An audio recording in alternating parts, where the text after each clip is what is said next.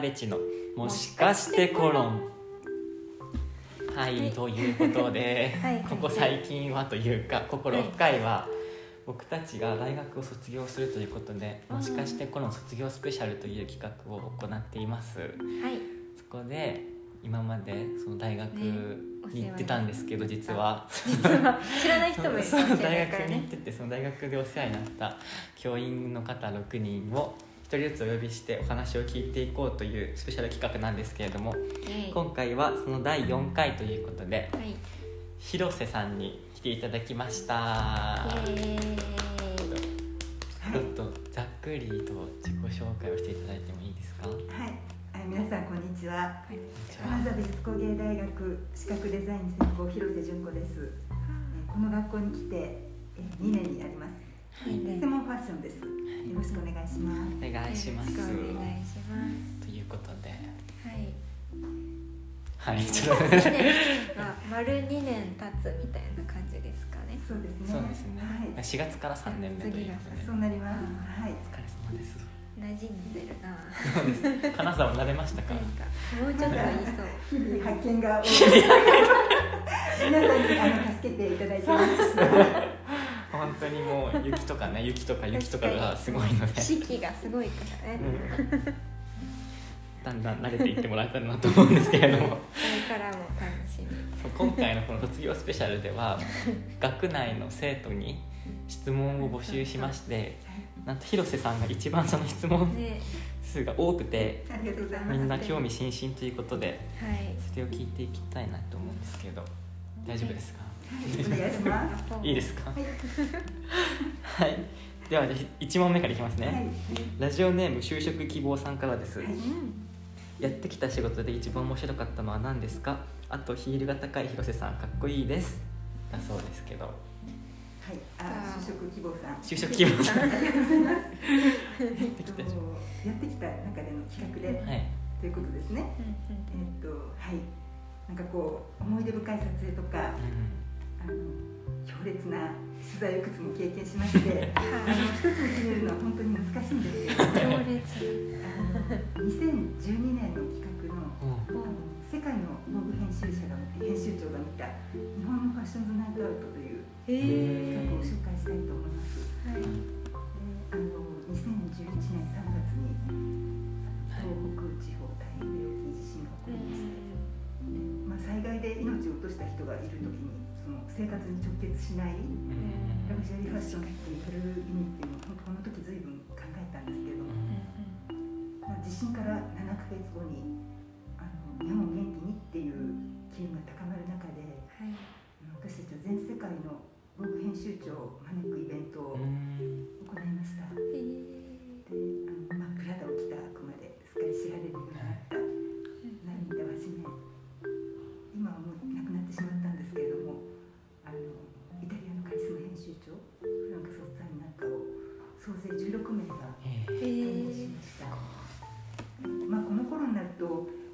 あの雑誌は紙媒体だけじゃなくってうん。デジタルを配信して、まあ、イベントも企画するようになってました、まあ、そのイベントもメディアがどんどん形を変えてきているっていうことをはい。まさに実感するプロジェクトだったんですね。はい。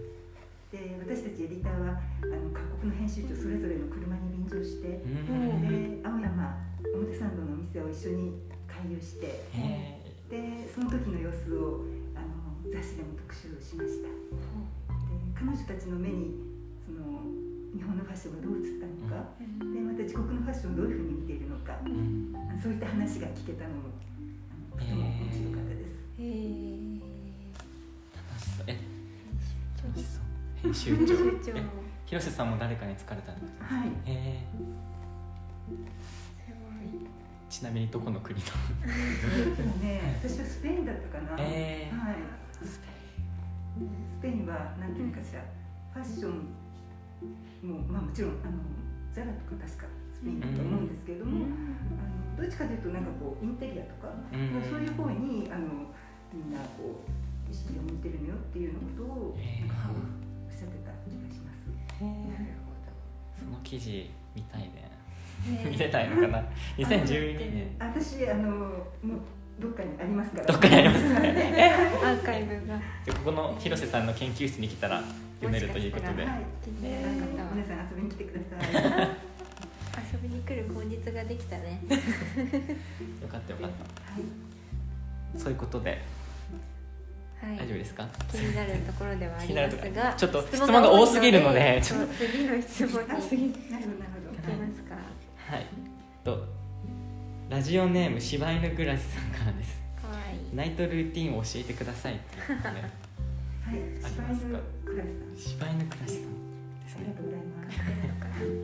えっとご質問への答えは歯を磨くはい。はいマインドフルネスをするはい。英語を聞く。おこの3つです。えへまあえっと、マインドフルネスについてはあの一日のうちには、まあ、テンションが上がることもー逆に、ね、気分が落ちることも皆さんありますよね。で、まあ、いろんなことがあったにしても一日の終わりはこうニュートラルな状態に戻すように心がけています。うんでまあ、そのマインドフルネスをすることで一日をリセットして終わらせるでそれで、まあ、無理に作っていいようにしています。で英語を聞くについては15分間。何でもいいから。お聞くよう。にしています。へー。なるほど。でこれはあの今年の立春から始めたこと。なので結構最近。今再現することでうん。あのこれからのルーティンそうですね。できたらなというふうに。確かに。はい、え映画とかってこと音楽とか？ああのねまあそういうのだと多分15分に収まらずあそうですよね。あの夜ずっとこう そっちに見てしまうのであのまあハリウッドセレブとか政治家とかそういう人のなんかスピーチをあこう無作為に流したりとか。なるほど。あ TED なるほどということです。順番はその順番ですか？歯磨きマインドフルネス確かに。英語のあ順番。のね。別々ですか？違います。ねマインドフルネスが、い。あの最後に持ってくる。もう直前寝る直前。どんなことをするんですかマインドフルネスって。瞑想みたいえっとまあ瞑想まで大大げさではないんですけれどもまああのソファーなりとかに座って、で、えっと、ちょっと暗くしてでまあ時々音楽をかけることもあるし、まあ、何もかけない時もあるんですけど。であの静かにする。な静かにする。はい。はい。静かにします。何もしない状態に持っていく、えー、大ね事そうもうずっと寝る間際まで携帯を見てさ、ね YouTuber とかをずっと見てるから、なんか考えちゃう、うんずっと何か考えてるよくないんだろうな。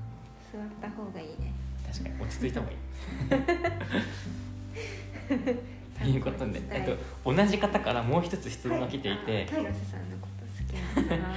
そう同じラジオネーム柴犬暮らしさんから。はい一番好きなブランドは何ですかっていう質問なんですけれどちょっと難しいと思うんですけど。ねあったら一番さんはどんなデザイナーがブランドが好きなんでしょうかね柴犬さんはどうなんですか確かねにどんな服着るタイプのねちょっ人なんだろう、とわかんない全然。私は、ね、私はあのステラ・マッカートニーとアスティナ・ラニャとフィービー・ファイルの3人をあげたいと思いまはいそれぞれのなんか特徴とかす。はい、何ですねまあ、私が服を選ぶ基準は基本美しいと感じられる。うん。でそれを大前提としてこう好きなデザイナーを選ぶポイントっていうのはそのデザインが伝わるデザインから伝わるその明確なフィロソフィーみたいなものに共感できるかどうかっていうことなんですね。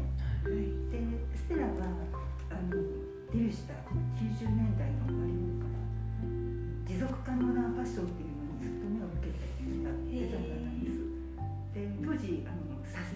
おしゃれは両立しないっていう人たちがあのファッション界に少なからずいる中で、まあ、彼女はアニマルレザーやファーを一切使わないっていうことを宣言してでかつスタイリッシュでクオリティを損なわないファッションっていうものをそのブレることなく取り組み続けてきた。でまあ本当に現在はその第一人者としてファッション界を牽引してい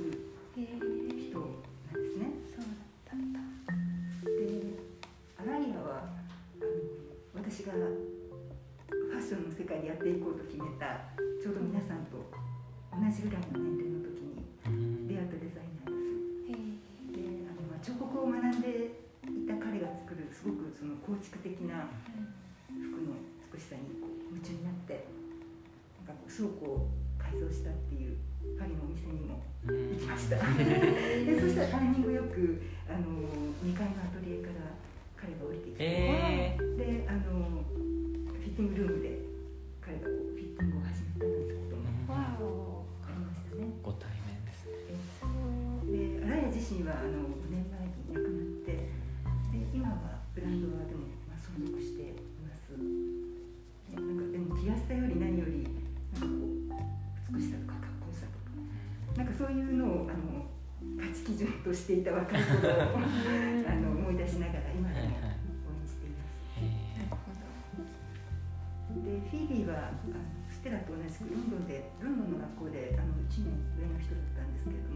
どもほうで彼女はその実際に自分で着てみてでその感覚を大切にしながら服作りをするっていうふうに言ってるんですね。かわいいでまあ、その彼女の提案する服はですすごくエフォートレスなリアルクローズっていうふうに言われていてで5年前に惜しまれながらそのセリーヌを退任したんですけれどもあのなんか今年の9月にコレクションがウェブで公開されるというニュースがー、ちょうど10日前にえー。アナウンスされたので、期待を。高めいてや楽しみになっちゃう9月ですね。はい、えーじゃあ先。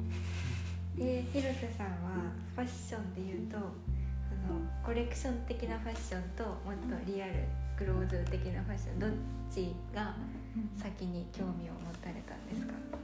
先によくわかんないけど。私のヒストリー上ですか、はい。そうです。あのもうなんでしょう。ドラマティックな服の方に興味を持ちましたね、なるほど。えその20僕たちと同じ年代からずっと好きだったデザイナーってことだったんですけどえ変わらないものですか？なんかずっといいなって思い続ける。ね、えー。うん。あのくやっぱりこう本当に彼はあの立体裁断で自分でこうピンを打ってっていうことをしている人なのであのクオリティがやっぱりすごく高いし、本当におそらくミュージアムピースとしてうん。残っていくものなんじゃないかなというふうに思います。えいいなー柴犬グラシさん参考にしてみてください。なんだかはじゃあはい。次の質問に行ってみようかなと思いますけれども。はい。ラジオネーム煮込んだナスとジャムパンさんからです。この子おしゃれかもと思ってもらうために身につけた方がいいものやった方がいいことあれば教えてくださいということなんですけれども。煮込んだナスとジャムパンさんから。はい、ありがとうございます。あのいくつかあると思うんですけれども、はい。ご質問の意図はそのとりあえず手っ取り早くおしゃれに見せたいといううん感じ多分そういう。ことなんですかね。確かに。チェックポイントが。まあ思いつくところで言うと、まずそのシーズンのトレンドアイテムを何か一つ投入する。うん。あ二つ目は靴にこだわる。で三つ目はまあ自分の似合うものを見つけてそれをアップデートしていく。うん。まあ一つ目のあのシーズンのトレンドアイテムを何か一つはい投入するっていうこと。を、まあ、この春夏シーズンで言えば結構ローライズとかフットハンガーとか要するにその股上が浅いパンツっていうのが注目されていてで他にはあのバギーデニムとかカーゴパンツとかあとキラキラグリッターなんかもはい着てると思います。でいずれもその Y2K って言われる2000年代ファッションのから来ているので、まあ、逆にその Y2K のムードを抑えればトレンドはにはなんか乗りやすいという。はい。確かに。ですかね。どこかワンポイント押さえておくってそうね。ローライズか。ローライズですよ。なんか久しぶり感がある。久しぶりにね見るよね。しばらくハイウエストのズボンを履き続けてたからね。まあちょっとビクティブにならない程度に。あの見てみてください。確かに。そうですね。あと、はい。靴にこだわるっていうのは、きっと皆さんなんかこうおしゃれは足元からとか、聞いたことありねます。あと素敵な靴はあなたを素敵な場所に連れて聞いたことあります。まあ、そういった格言を聞いたことがあると思うんです。けれども、実際こう合わせる靴であの素タイリングの印象ってすごく大きく変わりますよね。で気持ちも上げてくれるし。でまずあのこの方どんなスタイルが好きなのかわかんないんですけど例えばスニーカー一つとってもあのカジュアルなスタイルに合わせてコーディネートの主役にするのかあるいはエレガントな装いに合わせて外しはい。アイテムとして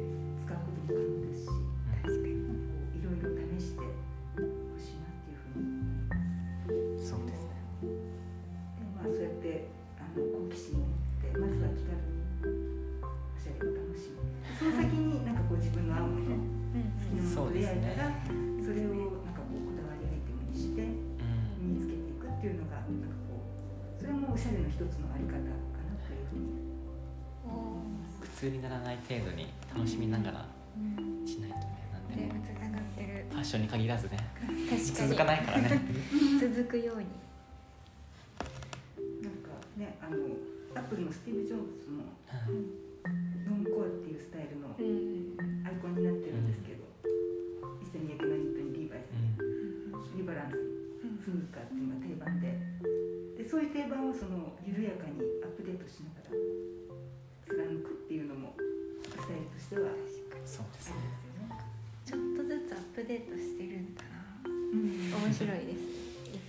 じに見えても音も時代も変わってきますからね。面白いかもしれない。じゃあぜひニコンのナストジャムパンさんにはローライズを。そこをすぐ。履いてもらうということで。ん。型を見つけてもらいたい。お願いします。バレちゃう。ということであれもしかして履いてる人いたらえニコンのナストジャムパンじゃないって嫌なバレ方可愛いけど従順で。可愛い影響を受けるタイプ。ちゃんと質問したからね。ね。その答えを。多分受け止めてる。はい。では最後の質問になるんですけどはい。ラジオネーム紅のバラさんからです。広瀬さんの学生時代の思い出届き来てるんですけれど。おくれないのかな。さん。紅のありがとうございます。いやさっきちらっとそのロンドンの学校出身っていう話があったと思うんですけどそういうそこら辺でなんか思い出学生時代の思い出があったら。はい、あの私は日本の大学とその後ロンドンの大学に行きましたので、直近のはいロンドンの方の話をしますね。まあセントマーティンズというアートカレッジで4年間を過ごしました。現在の校舎はあのハリー・ポッターのロケ地であるキングスクロスエリアにあるんですけど。も、わあ。キュートに当時は、うん。はい。当時はあの双方っていうあクラブとかうんギャラリーとかカフェなんとかとこう立ち並んであの多種多様な文化が生まれるそん。なエリアにありました。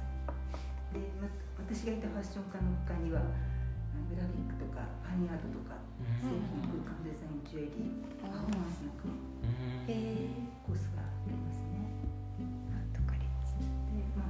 あ、本当に甲府は至って自由で 何やってもやりすぎって捉えられることが決してなかったようにあの思います。いいですね。傾向としてはあの尖ったデザインをする学生が比較的多くって、うん。でその一方でそのイギリスの伝統のテイラーの技術を滑り量で学んででエッジなデザインにこうそれを効かせていくっていう学生もいました。ねで平均してまあかなり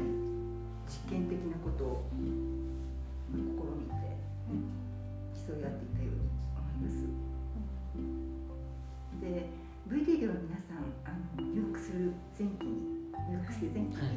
あの段ボール課題っていうのをさはい。れると思うんですけれども一年生のあのセントマーティンズはファッションコースではその入学すると一番最初にホワイトプロジェクトというあの課題があるんですね、うん。まあ、今でもあるのかちょっとわかんないんですけど、でともかくそのホワイトプロジェクトっていうのは3メートルの3メートルぐらいのあの白いシーチングの生地が渡されてうんでそれを使って服を一体作るっていうのがミッションなんですへね。えでまあ、シーチングがどんな使い方をしてもよくってで私の友人はその生地を一旦こう絞り染めみたいな風にしてでそれで服を作っていましたし、あ染めてもいい。あとはまあ複数体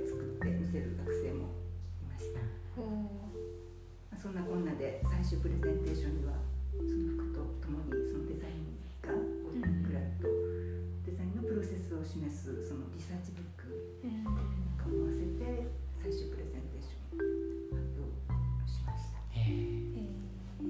期間とかはどれぐらいなんですか？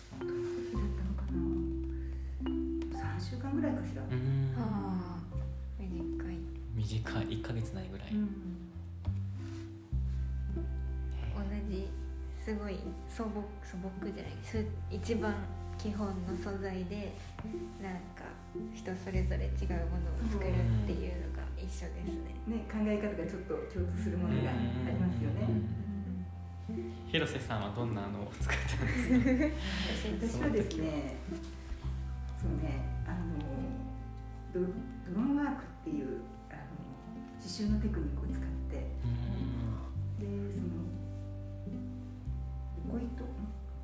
うん横糸こう部分的に抜き取ったり、あとステッチで刺繍を入れたりとか、そのステッチングにこう手作業を施して、でドレスを作りました。あ、ちょっと思い出した。あのその最終的に仕上げたドレスをダンサーの友達に来てもらって、えでなんか撮影したこともあ思い出しました。はい。ー、素敵な思い出です、はい。